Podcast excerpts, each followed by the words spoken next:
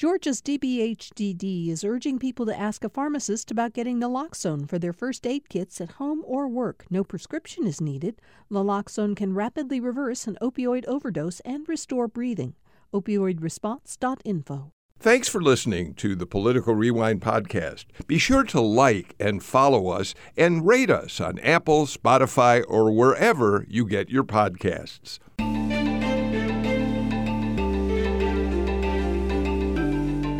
Welcome to this Wednesday edition of Political Rewind. I'm Greg Bluestein, senior political reporter for the Atlanta Journal-Constitution, filling in for the great Bill Nygaard.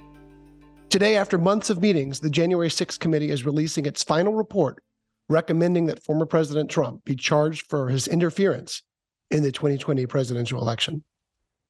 On Monday, the panel released an executive summary of, of, of their findings that again pulled the Peach State to the center of the political universe. Here to unpack it all with me is a great panel, starting with Matt Brown, democracy reporter at the Washington Post. Matt, I love that title. Matt, the Georgia runoffs have been audited, but today is still a huge day for democracy. Right, absolutely. This is this is the aftermath that we've been seeing for now basically two years in Georgia's elections of a lot of the discussion around not just how was this administered, but but what efforts were there actually to try and influence the, the whole situation, especially in the twenty twenty election with, with Trump's interference, as the January sixth committee's report that we're going to see today um, has extensively documented. And we have Clark Atlanta University Professor Tammy Greer. Good morning, Tammy. Are you and your triplets ready for Christmas? Yes, we are very ready for Christmas. Thank you. Uh, we have another professor on the line, Emory University's Fred Smith. How are you feeling now that the semester is over and maybe those papers have been graded? Uh, papers definitely not graded, but uh, but it, it's a wonderful end to the semester and a, and a beautiful holiday season. Well, thanks for joining us. And last but not least, we have former State Representative Ed Lindsey on. Ed, I know a lot of your former colleagues are gearing up for the session that is beginning in just a few weeks. It, it, it should be an interesting session with a lot of new players um, stepping up. We will see, and we'll talk more about that for, for sure on the show in the next coming weeks. Well, let's dive right into the January sixth committee, uh, which held its last hearing Monday and will release its final report later today. During the hearing, the lawmakers used several Georgia incidents to support the recommendation to the Justice Department to charge former President Trump. Uh, they cited Trump's infamous call to Secretary of State Brad Raffensperger. They also made mention of a Fulton County election worker who is repeatedly harassed by uh, pro-Trump election deniers. Matt, you watched the whole hearing. Uh, what what stuck out to you the most during the proceedings? Well, I think that the proceedings really did show that that over the course of the past really two years of this investigation, you've seen this committee not just pursue a fact-finding process here, but really be able to create an almost prosecutorial record of what were the infractions that they believe that Trump committed through the investigation. And, and that really showed out here at the conclusion where, though a referral of criminal charges doesn't actually hold any legal weight in court, it, it sets an incredible precedent that Congress, that this congressional committee was was willing to take that um, unprecedented step of recommending charges against the former president, and which really underscores, in their view, how consequential and and dangerous the actions that they believe Trump took um, were for the country and the, our very social fabric. And I've been struck too by the reaction from Republicans. Um, you know, many have dismissed the hearings as a sideshow, but there are also key Republican leaders who are not rushing to defend Donald Trump. No, they're not. Uh, you know, and I still remember uh, uh, Senator Bill Cassidy from Louisiana when asked why he voted to um, to convict uh, uh, President Trump uh, in the impeachment trial of the U S Senate. His response was because he was guilty. Um, and, and I think that there are a number of folks who are sort of stepping back and wanting to see what happens here as the matter is turned over to uh, to Jack Smith and the federal prosecutors in, in the special prosecution office. And and we'll have to see where it goes from there. More importantly, as as was pointed out a moment ago, uh, to the um, to the to the referral or to the recommendation uh, to the Justice Department is the treasure trove of documents and depositions uh, that are being turned over uh, to the prosecutors. Uh, that will go a long way to speeding up any decision as to whether or not to actually move forward with prosecution against either President Trump or any of the other individuals who've been cited by the uh, January sixth committee. Professor Smith, I want to bring you in here uh, as a, as a professor of law. Um, you know, all these documents that, that Ed Lindsey's talking about um, that are going to be, you know, mulled over by not just Justice Department investigators, but I'm sure Fulton County investigators here in Georgia. Um, th- this sort of looms as a cloud over President Trump's, former President Trump's comeback attempt. That seems right. Uh, there's this way in which um, the delay in some ways perhaps uh, was designed to aid the former president um, to kind of push it, push some of this past, um, it, it, it kind of delay, delay, delay. Um, and this is true with respect to the tax returns even more so, but delay, delay, delay. Um, but th- the other uh, outcome is that we're still talking about January sixth, uh, even as the president is attempting to launch uh, his comeback. Um, and so that's you know, maybe one of the uh, unintended consequences of some of the attempts at delay. If, if, if I may, Greg, sort of throw something yeah. else in here um, regarding the fact that we have two tracks going on here uh, right now. We've got a, a track on the federal side with uh, with Jack Smith's uh, special prosecutor, and we've got the Georgia track going. And and I, and I have to say this as a as a resident of the city of Atlanta and Fulton County, I must admit I'm kind of questioning. I'd like to hear uh, Professor Smith's thoughts on this. Why not? From Fani Willis's, the, the, the, the Fulton County prosecutor's standpoint, why not simply turn over her findings to to Jack Smith and return focus on crimes committed here in, in Fulton County? You know, we still have have a crime rate that is higher than it than than historically it, it should be. Um, you know, it, it is going down slightly, but it's still higher than it should be. And there's a lot of folks in Fulton County that would like to see Fani Willis focus her attention on that, and perhaps turn over any uh, investigation that she has with the special grand jury over to someone like Jack Smith and let him handle it. I kind of would like to get the thoughts of Professor Smith on that. Sure. Right. So in our system, as you know, uh, right, we have dual sovereigns, and there's sometimes where someone might commit a state crime and also commit uh, a federal crime. So, you know, um, and, and sometimes it may be a federal official who commits a a, a, a state crime. So imagine yeah. if if a president were to shoot someone on Peachtree Street, um, I think we would, we would all agree, right, that we would want uh, uh, the local prosecutors um, in, involved in that. Right, this one is, a, is messier because the nature of the conspiracy is that some of it was in D C and some of it was here yeah. and some of it was was elsewhere. Um, you know, but I'm I'm I'm comfortable with the with both dual sovereigns doing their due part, uh, and but I but I do think all of that has to be taken into consideration. If she thinks that um, that, that there's a sufficient amount of, of work happening at the federal level, um, that she shouldn't. That, that I can see that playing a role into whether or not she chooses to prosecute. Yeah, I guess my my, my thought is is simply that you know there's only a limited amount of bandwidth any prosecutor has. And sometimes, sure. you know, when you have another prosecution, rather another investigation going on, albeit at another level, of the federal level, that uh, that given your your limited bandwidth and given your other concerns in your community, whether it would be better for Fani Willis to turn over this over to Jack Smith and let him make uh, make the call on whether to prosecute and, and then whether and then to actually do the prosecution. Sure. And this is the debate. This epitomizes the debate going on in Fulton County um, with, you know, there's some critics, even even some people who think that Donald Trump should be charged criminally, who say that it's, uh, you know, it's a strain on limited resources at Fulton County at a time when uh, there is rising crime. And there's others that say, hey, Fulton County is the perfect venue for this because this is where uh, Donald Trump Um, you know, made that infamous phone call to Brad Raffensperger. I know one of the first things that Fani Willis, the district attorney of Fulton County, did was look up Brad Raffensperger's address after she saw that report in the A J C and the Washington Post about that phone call uh, and say, oh, he lives in North Fulton County. So that that is that is my territory. Um, Professor Greer, our colleague at the Atlanta Journal-Constitution, Tamar Hallerman, reported that the, f- the grand jury is now starting to work on its final report in Fulton County. The special grand jury could be issued within weeks. And as we just talked about, it's a delicate balancing act. What, what are you watching for?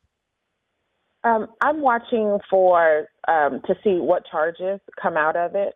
I'm also, just as a political head, looking at the responses from different politicians um, and elected officials to see how they are responding to um, to not only the January sixth report, the upcoming um, report, um, and potential charges from Fulton County, because it appears to me that uh, the there's a continued drumbeat of no one is above the law, uh, except for um, except for when it will hurt the country, right? Except for when it will do damage politically, except for when it looks politically motivated.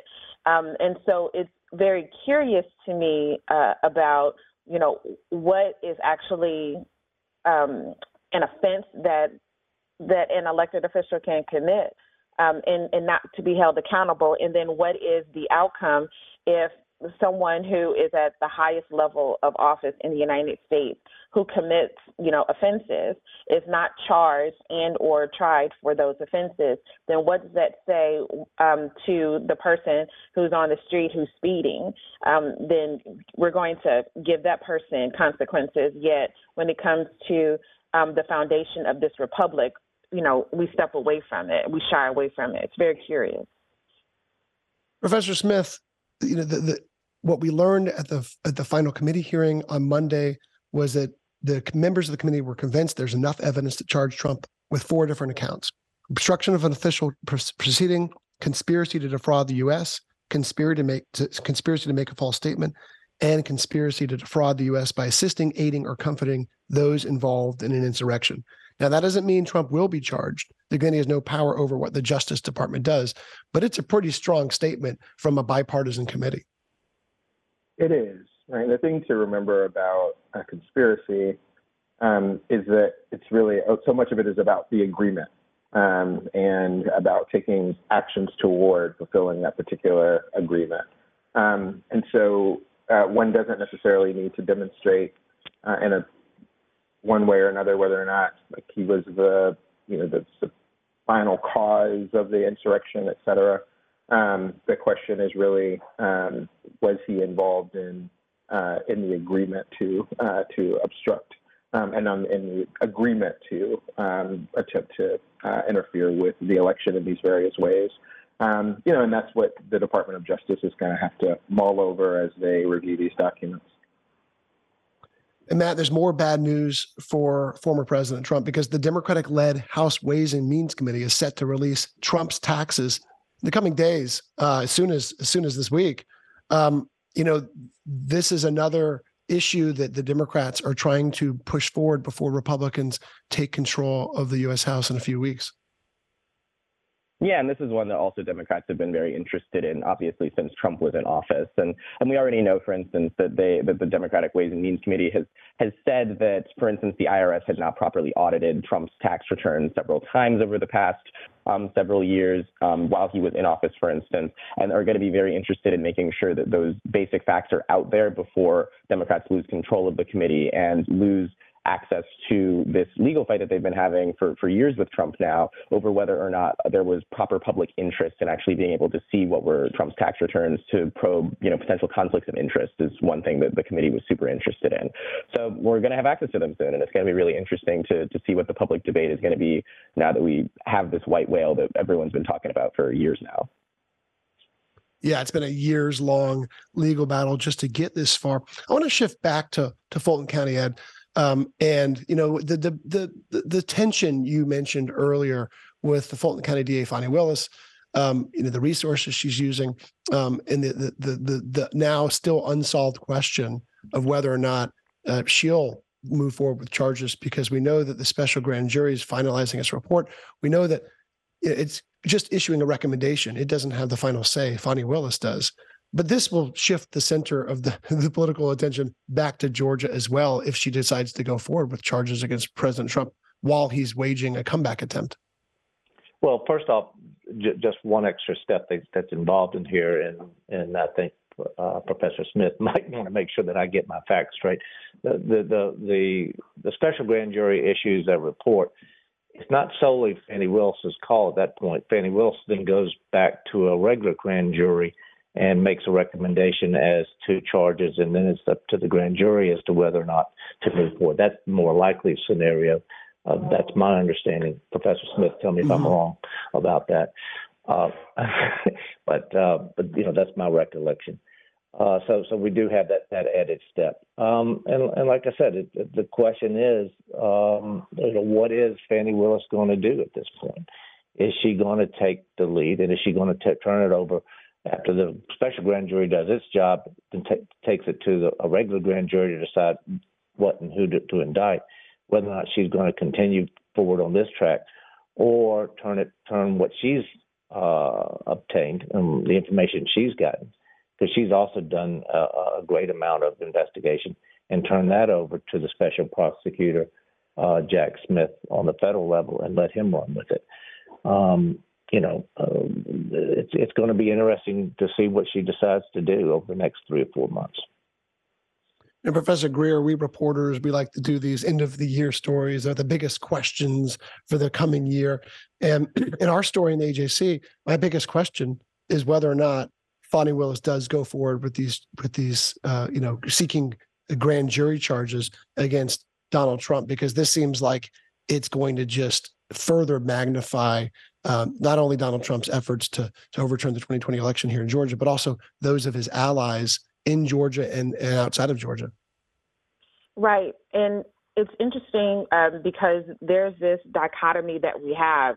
It's either if the former president is charged, then, you know, his allies will feel emboldened to push back. If he is not um, indicted uh, or charged with any of these offenses, then again, what does that say about the rule of law, and which laws do we actually want to to prosecute? Um, and then it goes to the notion that uh, white-collar crime is not really a crime um, because it's a victimless crime. Um, and then who commits those crimes? And then, you know, what is the ripple effect of it in our justice system? Um, I think that in order for us to be unbiased and fair in what we do, you know, to to say, you know, if it's on the books and this person is found to have elements of this offense, then we, you should move forward, because that's what you would do in any other instance, regardless of the status and stature of that individual. Professor?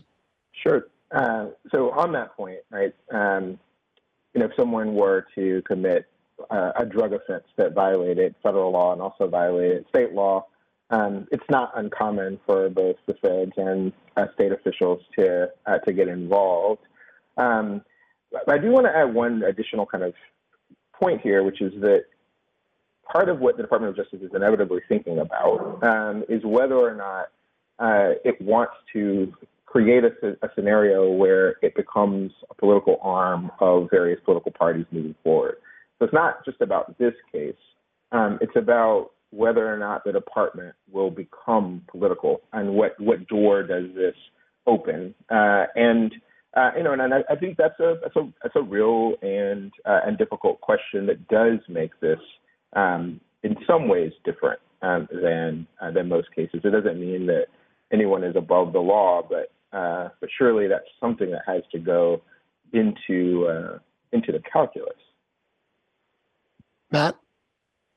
Well, yeah, and, and on that point, I think that it's also important to note that even within the, you know, practical realities of what should Fani Willis be putting her energy into, or what are the political headwinds that are facing the D O J, there are questions here just about what are the actual facts that all of these forces, all these different prosecutors know. We, we know that there was a lot of deliberation between reasonable people on the January sixth committee, for instance, over whether or not to bring charges on not just Trump, but, you know, certain people in his orbit, certain other members of Congress. There, there was there was considerable debate about that.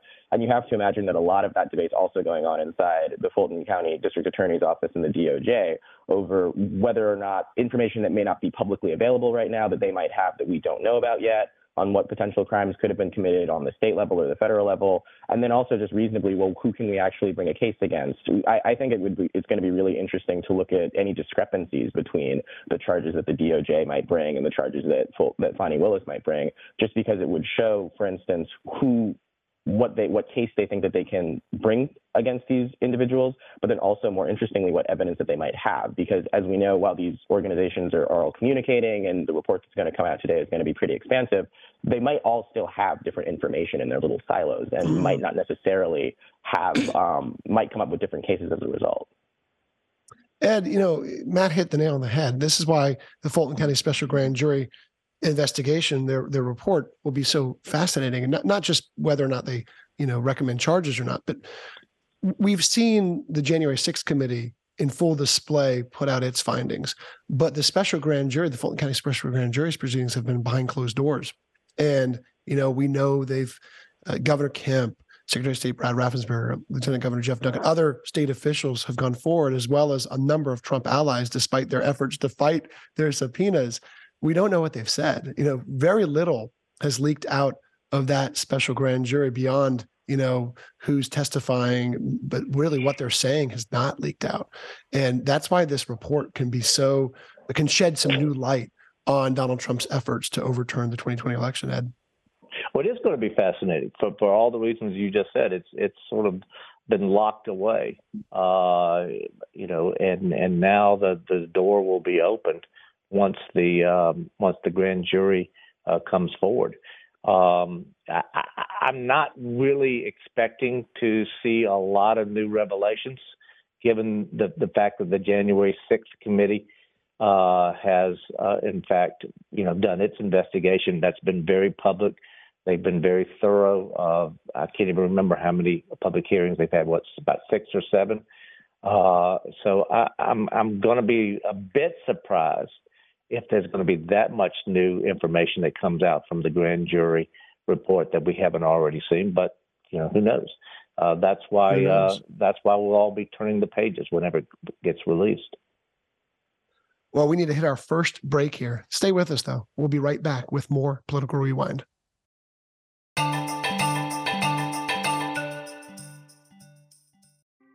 Thanks for listening to Political Rewind. If you like this show, you'll also like Georgia Today. It's a daily podcast from G P B News, bringing you compelling stories and in-depth reporting that you won't hear anywhere else. Join me, Peter Biello, for this quick and convenient way to get the best of G P B News' extensive coverage of the topics that matter to you, delivered directly to your device every weekday afternoon.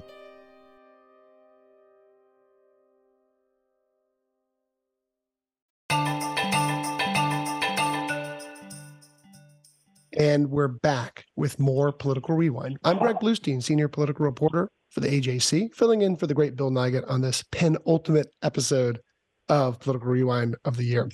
Just a quick programming note, the team's last live show will be tomorrow.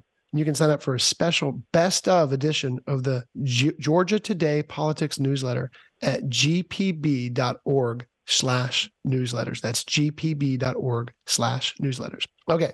Back to our terrific panel today, Professors Tammy Greer and Fred Smith, Washington, Washington Post reporter Matt Brown, and former state representative Ed Lindsey. Now, as I mentioned at the top of the show, the Georgia runoffs have been audited. The midterms are behind us, but candidates are taking a look back. And we're speaking specifically about Senator Raphael Warnock, who made his first T V appearance since winning the midterms on C B S Mornings this week, talked about Joe Biden running again, talked about Uh, Brad Raffensperger's op-ed calling him an election denier, and he talked about rumors of him running for president in twenty twenty-four. Let's listen to some audio. Is voter suppression still an issue, though, in Georgia? Oh, absolutely. We we should some not. Some people could say, "Look, he won." That's no right. longer an argument. We should not assume that because I won, that voter suppression is not an issue in Georgia. In fact, I had to sue the state of Georgia so that we could get Saturday voting. They they shortened the runoff. Uh, and then they said the Saturday after a holiday, which was Thanksgiving, and another holiday, by the way, that uh, honored Confederate, uh, Confederate General uh, Lee. Mm-hmm. They said we couldn't have we couldn't have Saturday voting, so I had to sue them. Uh, they appealed. It took two additional appeals to secure Saturday voting, and then the people of Georgia showed up. They built a, a, a multiracial coalition of conscience. So work to be done there. Matt, I want to bring you in for this question first because you've done such extensive reporting on it, but this was something that came up time and time again on the campaign trail. Um, Democrats talked about obstacles at the ballot box imposed by S B two oh two, the election law, passed in twenty twenty-one, as well as other um, restrictions, Republicans pointed to record midterm. Secretary of State Brad Raffensperger in particular, in his Washington, Wall Street Journal op-ed, um, called Senator Warnock an election denier for talking about um, some of those those issues that he had brought up so often on the campaign trail.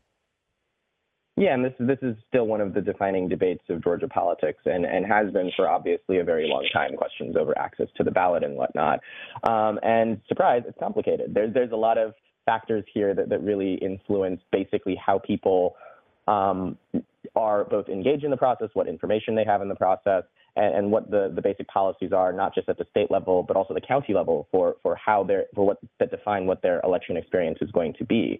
And I think that a lot of times you can have, you know, sometimes reasonable, sometimes unreasonable debates over, for instance, why are there long lines in a lot of counties all around the state? Why? What are the policies that are actually making it um, easier or harder to register to vote, for instance? When do people have access to the ballot?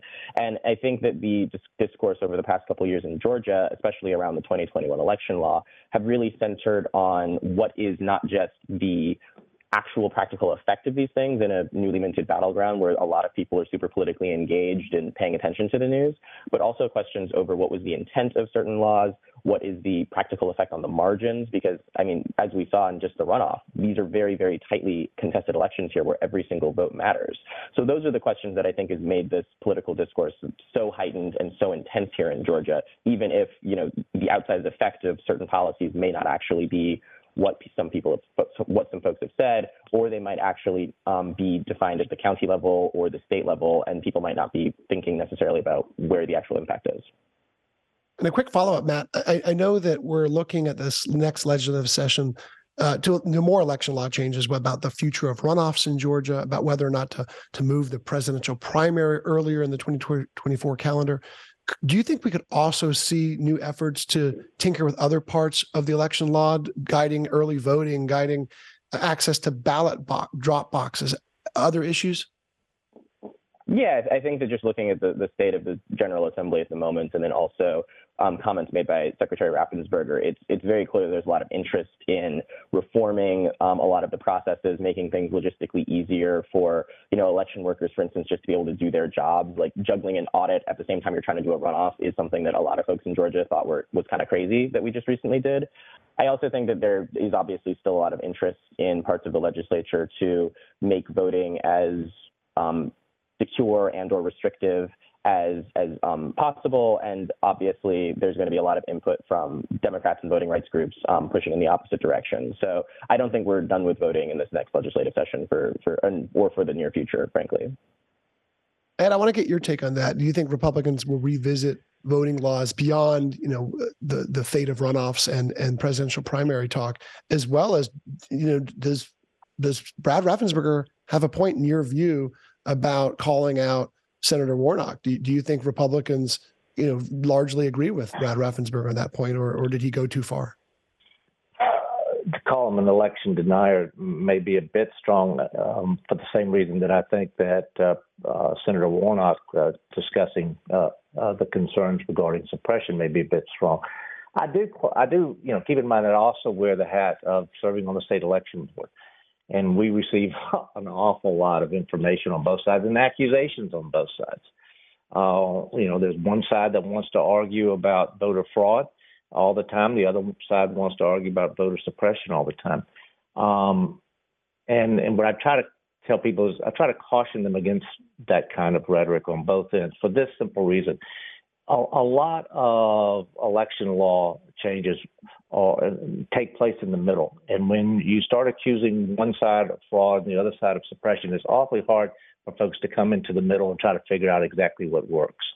Um, you know, uh, we do have a system here that's still uh, in Georgia that makes it easier for folks to vote in Georgia than in many, if not most, other states, including making it easy to, to register to vote than, than in a lot of other states. We have a system that is that is relatively clean.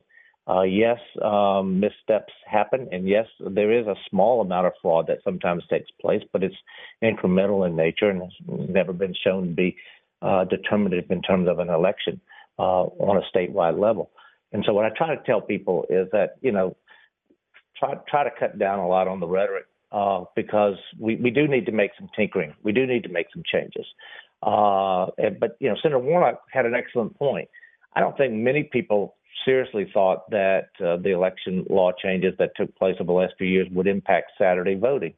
But we want Saturday voting. I think we need Saturday voting. I expect that to be clarified in the law so that Saturday voting will not be an issue that goes to the courts again. There are other things that need to be done. As we shorten, for instance, the time period in a runoff uh, for people to vote, including to early vote, you need to have more early voting places for people to vote. Uh, you know, I found it fascinating, once again, in my area of Atlanta, where, you know, early voting, people were waiting for an hour or two hours. On the day of voting, I walked in and out in five minutes. Uh, so we, we need to, as people want to do early voting more, if you're going to shorten the time period, you need to open up more early voting stations. So these are sort of practical things that we need to do in order to make sure that people can have reasonable access to the ballots. And when we have this harsh rhetoric on both ends of the political spectrum, it just makes it harder uh, for us to do so. Now, in terms of practical, getting back to your, your original question, yes, I do expect uh, there to be changes in the election law. Those generally take place an odd number of years because you want to give election officials a year and a half to two years to get ready for the next election. Mm-hmm. What takes place? I do expect there to be at least some concerns or some thoughts on how to go down the road when it comes to runoffs. Uh, perhaps, you know, there was a bill last year that would allow, for instance, municipalities uh, to go to uh, ranked choice voting rather than uh, uh, rather than runoffs. That might be a good experiment for us to try on the local level before we then go to the full state level to do so. But there are other things that need to be done as well, just sort of practical things, because we want people to be able to to to, to have access to the ballot. Um, and, you know, we need folks to come together. So there's a lot of tinkering that I expect to take place along the lines of what I've said. Hopefully uh, some of the harsher uh, language on both sides will be subsided and the folks of goodwill will come together. We'll see about that one. Professor Greer, I want to get something back to something that Ed said earlier in his comments about how um, the Saturday voting restrictions were, were something of an unintended consequence of those changes, because I remember covering the the the Senate bill uh, two oh two last year, and it rarely, I don't remember uh, Saturday voting concerns during a runoff ever coming up. It might have, but it was not one of the main issues. But we saw it take a magnified effect during this runoff, especially after Republican officials uh, tried to block Saturday voting in court. And there were other voices in the G O P, you know, kind of echoing what, what Ed Lindsey just said, which was Republicans shouldn't try to fight it. They should try to take advantage of it. They should try to yeah. encourage rural red counties to also open um, Saturday voting and encourage their supporters to get out the polls. And that was something that seemed to energize Democratic voters at really just the right time for, for Senator Warnock's campaign. Right. Um, so two things, uh, or probably multiple. I concur with Ed because um, as a public policy matter, you know, if when you're changing a policy, it, in order for us to understand where the blind spots are, you implement it, right? Having policy on paper, it looks clean uh, with no human interaction uh, with the words on the page. So you really aren't sure as to the impact until it's actually occurred. Um, and so perhaps, you know, not really focusing on the calendar and the Saturday before the holiday, which happened to be, you know, after Thanksgiving when you shorten the runoff time, you know, things happen. So there can be an adjustment to that. I also agree with Ed on the rhetoric, because the rhetoric um, on both sides, then um, particularly from the Democratic side, Um, you dissuade voters from participating, because if the the discussion is constantly negative about what you cannot do in terms of voting, then it creates a psychological, political psychological message that, you know, don't don't even try because it's not worth it. Um, and I would, um, you know, as a political scientist interested in civic participation, um, you know, our runoff had a little over fifty percent of participation. The general election itself had about fifty-seven percent participation. Perhaps the energy should be focused on increasing voter participation rather than these wonky arguments um, where people stay in their boxes and, and will repeat the same line regardless of what policy or what law that comes out um, that may or may not be in favor of those particular sides. If I could add I one so other many... thing real quick, Greg, oh, yeah, to this, is, is that, you know, this is an argument, like I said, beyond the fact that, that as a as a as a democratic republic, we want everybody to vote. From a from a from a politics standpoint, you know, uh, this kind of rhetoric, sort of echoing what, what the professor was saying, damaged very badly Republicans uh, uh, in the runoff election when uh, a lot of Republicans, because of rhetoric they've heard in the past, regard disparaging uh, mail-in voting and early voting. Uh, as a result, um, you know, Democrats uh, far outpace Republicans in early voting, uh, you know, and and and forced a lot of Republican consultants to sort of channel all their voters or most of their voters into same uh, election day voting when some people simply can't vote. So this sort of rhetoric, so I'm sort of echoing what the professor said, damages uh, people on both sides of the political spectrum uh, when we should simply be trying to say, okay, here are the rules, folks. Let's figure out a way to get you to the ballot and, and vote as quickly and as easily as possible. Professor Smith? Yeah, so I want to echo this. um, I, I know that makes for a more boring show, but on the, on the rhetoric uh, front, especially um, some of the really early rhetoric about the new voting law. Um, so not even the really so much the voter suppression language, but some of the really early kind of Jim Crow two point oh language, et cetera, um, was, uh, was, was strong. And then I think the uh, accusing Reverend Warnock of being an election denier is, is, uh, is, is, is strong, maybe not on that uh, register, but also strong. Um, now, what I, I do want to say, though, that there's this way in which people do sometimes say, well, look, people voted, uh, so nothing to see here, right? Um, and I think for the folks who filed successful lawsuits on exact, exact match, for example, a few years ago, uh, or uh, or who sued for Saturday voting and so forth, they're, they're like, wait, wait, wait. Don't forget that part of the story as we think about uh, what what happened. Um, and I think the thing about Saturday voting in particular is that unlike some of the conversations, say, twenty years ago around voter I D, um, where, you know, where there's a there's a, a credible reason for why you want someone to have uh, a photo I D, and, and so you kind of have a, a moral high ground there.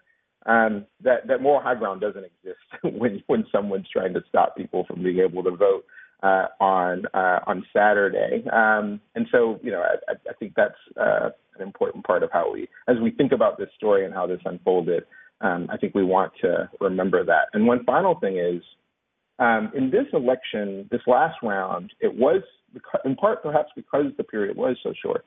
Um, a lot of folks did not get their mail-in ballots, and so when uh, when the legislature returns, um, as they're investigating what happened and what changes they want to make, um, you know, I, I think that that's that I want. I think that they want to get a better handle Um, on that part of it, and maybe that part is a little personal to me because I didn't get my mail-in ballot.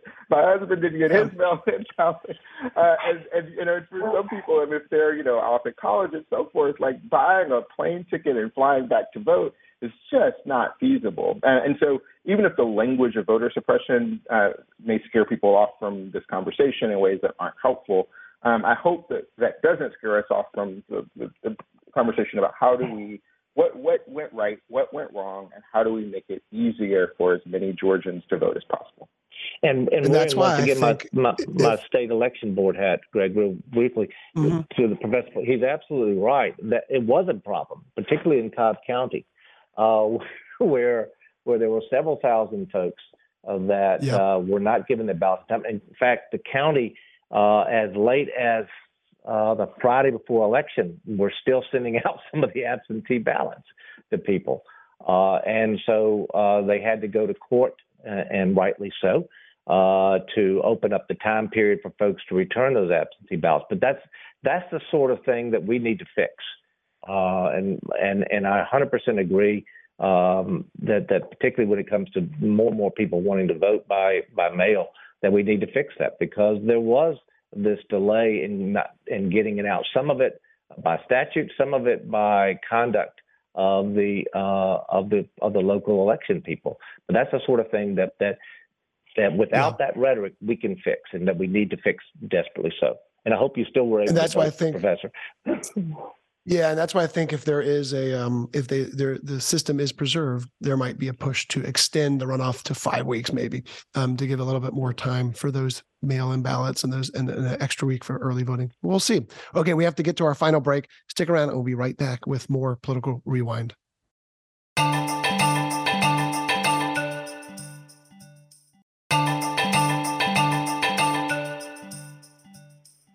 And we're back with more Political Rewind. I'm Greg Bluestein, senior political reporter at the A J C, filling in for the great Bill Nygaard. Let's jump right back into our discussion with Tammy Greer, Matt Brown, Ed Lindsey, and Fred Smith. And and Fred, uh, we, we we had to cut off for break, but were you able to vote? Did you ever figure out a way? I was. So I actually we spent I spent the semester in uh, in New York uh, teaching at Columbia, and so when the ballots didn't arrive, yeah, we we had to fly back. Um, And in very long lines, et cetera. Um, and, and, it just, and it just occurred to me as I was standing in this line that not everyone has that ability and has and have those resources and the number of college students. And I just um, I hope we get a handle on just uh, how much of that took place, because, um, you know, an anecdote is not evidence um, in any meaningful way. And so I hope we get a stronger uh, handle on what happened.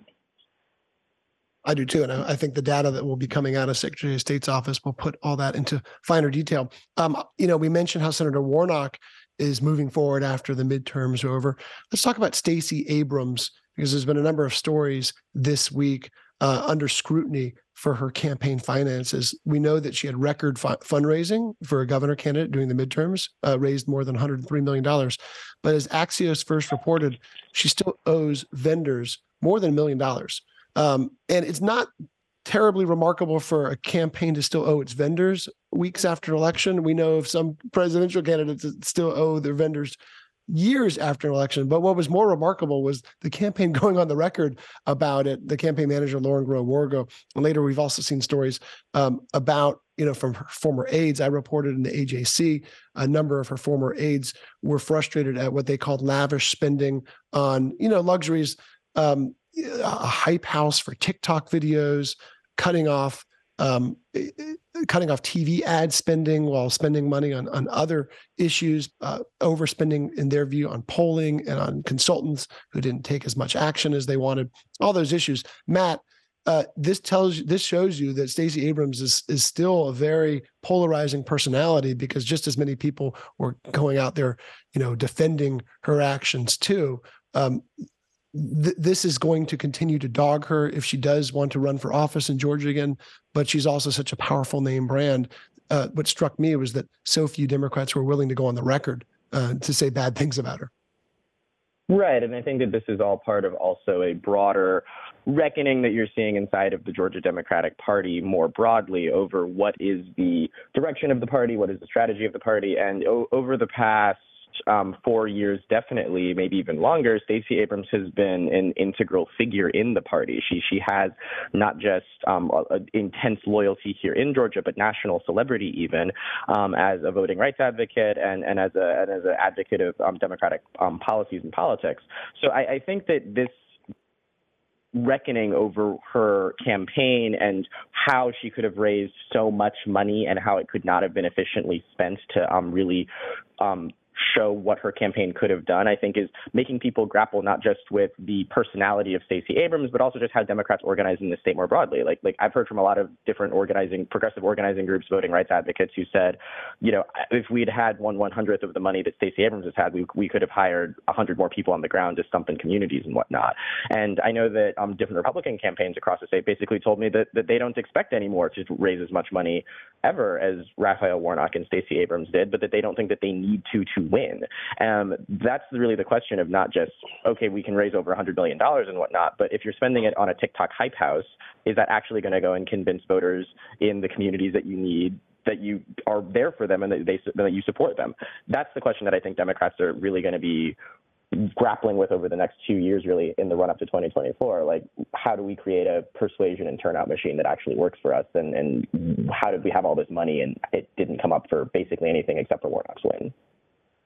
Yeah, Professor Greer, you know, this has been a debate within the Democratic world here in Georgia since at least two thousand eighteen, where Stacey Abrams was spending her campaign cash at a far higher rate than than other statewide contenders from either party. But she said, look, it takes that kind of money to build the infrastructure that she wanted to build to turn out lower propensity, irregular voters who often skip midterm elections.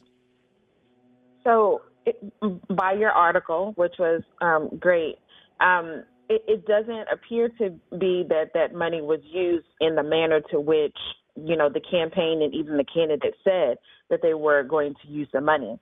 So um, if all of this money is raised um, in however period of time, where was the ground game?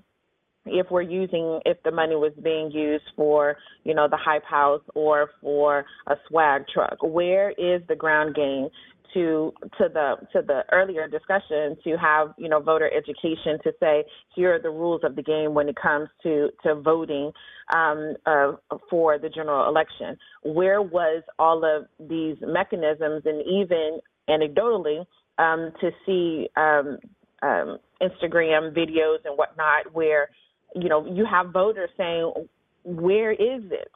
Where's the the the, the non-paid events that the voters can attend? Where um, are the interactions with the candidates? Um, if other candidates um, had the amount of money that um, Stacey Abrams had, could there been um, an, another runoff in another election? You had um, a Charlie Bailey who, you know, got more votes than Stacey Abrams did. You had Jen Jordan, who had more votes than Stacey Abrams did, and they didn't have anywhere near that amount of money. So it is very interesting to me how the Democratic Party in Georgia starts to use their um, this fanfare that they're receiving from the country. All eyes are on Georgia, not only in the United States, around the world. How are they using, you know, this limelight, the the the funding, um, in order to create a strategy to continue with the notion of Georgia being a competitive state? So it'd be very interesting to me to see how they're able to move forward, if they're able to move forward, particularly if the D N C comes here um, for twenty twenty-four, and how does Georgia perform um, uh, in twenty twenty-four? What do they do? Professor Smith, that's a great point. And I heard so many, I heard from so many Democrats, you know, take take take Republicans out of the conversation here, but I heard from so many Democrats who were infuriated by Lauren Groh-Wargo, Stacey Abrams' top aide, her tweet thread, where she said it was basically, well, she said it was nearly impossible for Stacey Abrams to win in the first place. Um, meanwhile, we see Senator Warnock it, it prevailing over, yes, a flawed candidate, but still he prevailed over Re- Re- Republican Herschel Walker in that Senate contest. Yeah, you know, and uh, it's not uncommon for there to be this kind of finger pointing after a loss, especially a loss of this magnitude. And, uh, and so it's not entirely Uh, unexpected, and uh, hopefully in the end there'll be some consensus about uh, about what needs to happen in terms of uh, in terms of the way forward. Um, but yes, uh, the finger pointing is in is in full effect right now. Ed, I do want to know your your take from the Republican perspective, because you've you're not only a former lawmaker, but you've also served with Stacey Abrams. You know her very well. You served with her for years. The state, yeah, the I have, and, and, and I consider her a friend. Uh, we disagree on on on a lot of ideological fronts, but but I consider her a friend. Uh, the fact of the matter is, um, even with all the money in the world, message does matter. Uh, and the fact of the matter is, as shown by the overall election returns that we had this year, Uh, Georgia is a, a right-of-center state. We're not a hard right state, but we're a right-of-center state.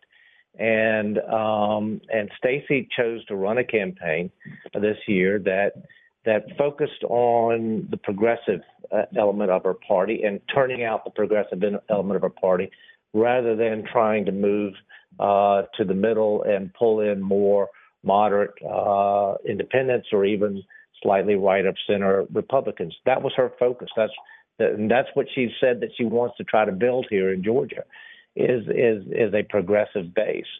Uh, by contrast, Senator Warnock uh, ran a a very good, solid campaign, uh, putting aside uh, the weaknesses of Walker. He ran a damn good campaign that focused on on the, the center, reaching out to, to moderates, reaching out to Republicans, making sure that they're comfortable, showing that he is in the tradition of a Sam Nunn or a Johnny Isaacson, a bring home the bacon kind of senator who can get things done in Georgia. That was the kind of message that a lot of folks want to hear uh, from their uh, from their uh, elected officials, whether they be a senator or a governor. And he ran the kind of campaign that traditionally works well in Georgia, uh, which is not necessarily a strong ideological campaign, but is a nuts and bolts, uh, bread and butter, uh, who can get the job done for me around mm-hmm. my breakfast room table. And and so he ran it. And, and I think that was the difference Uh, between Warnock and, and Stacey. And Professor Smith, we'll give you the last word. We're going to wrap it up. What's your take? Well, I, well, I did just want to say that if you ask uh, people in polls, do you think Stacey is a strong leader? Do you think that she's honest, et cetera? She still polls, polls relatively well, which suggests that a big part of this was actually just that she was going against an incumbent who also polled very well on those same questions. Uh, and, and, and so I don't want to lose sight of that. Maybe she could have made it closer. Uh, but it's really difficult to imagine uh, how she could have beat uh, Brian Kemp, given his level uh, of popularity. He's just not the same person he was four years ago. And you get the final word, Professor Smith. That is all the time we have for Political Rewind today. I'd like to thank our guests, Ed Lindsey, Tammy Greer, Matt Brown, and Fred Smith. I'd also love to thank our producers, Natalie Mendenhall, Chase McGee, and engineer Jake Cook. I'm Greg Bluestein. Thanks for joining us today, and come back tomorrow for Political Rewind's last live episode of the year. Thank you.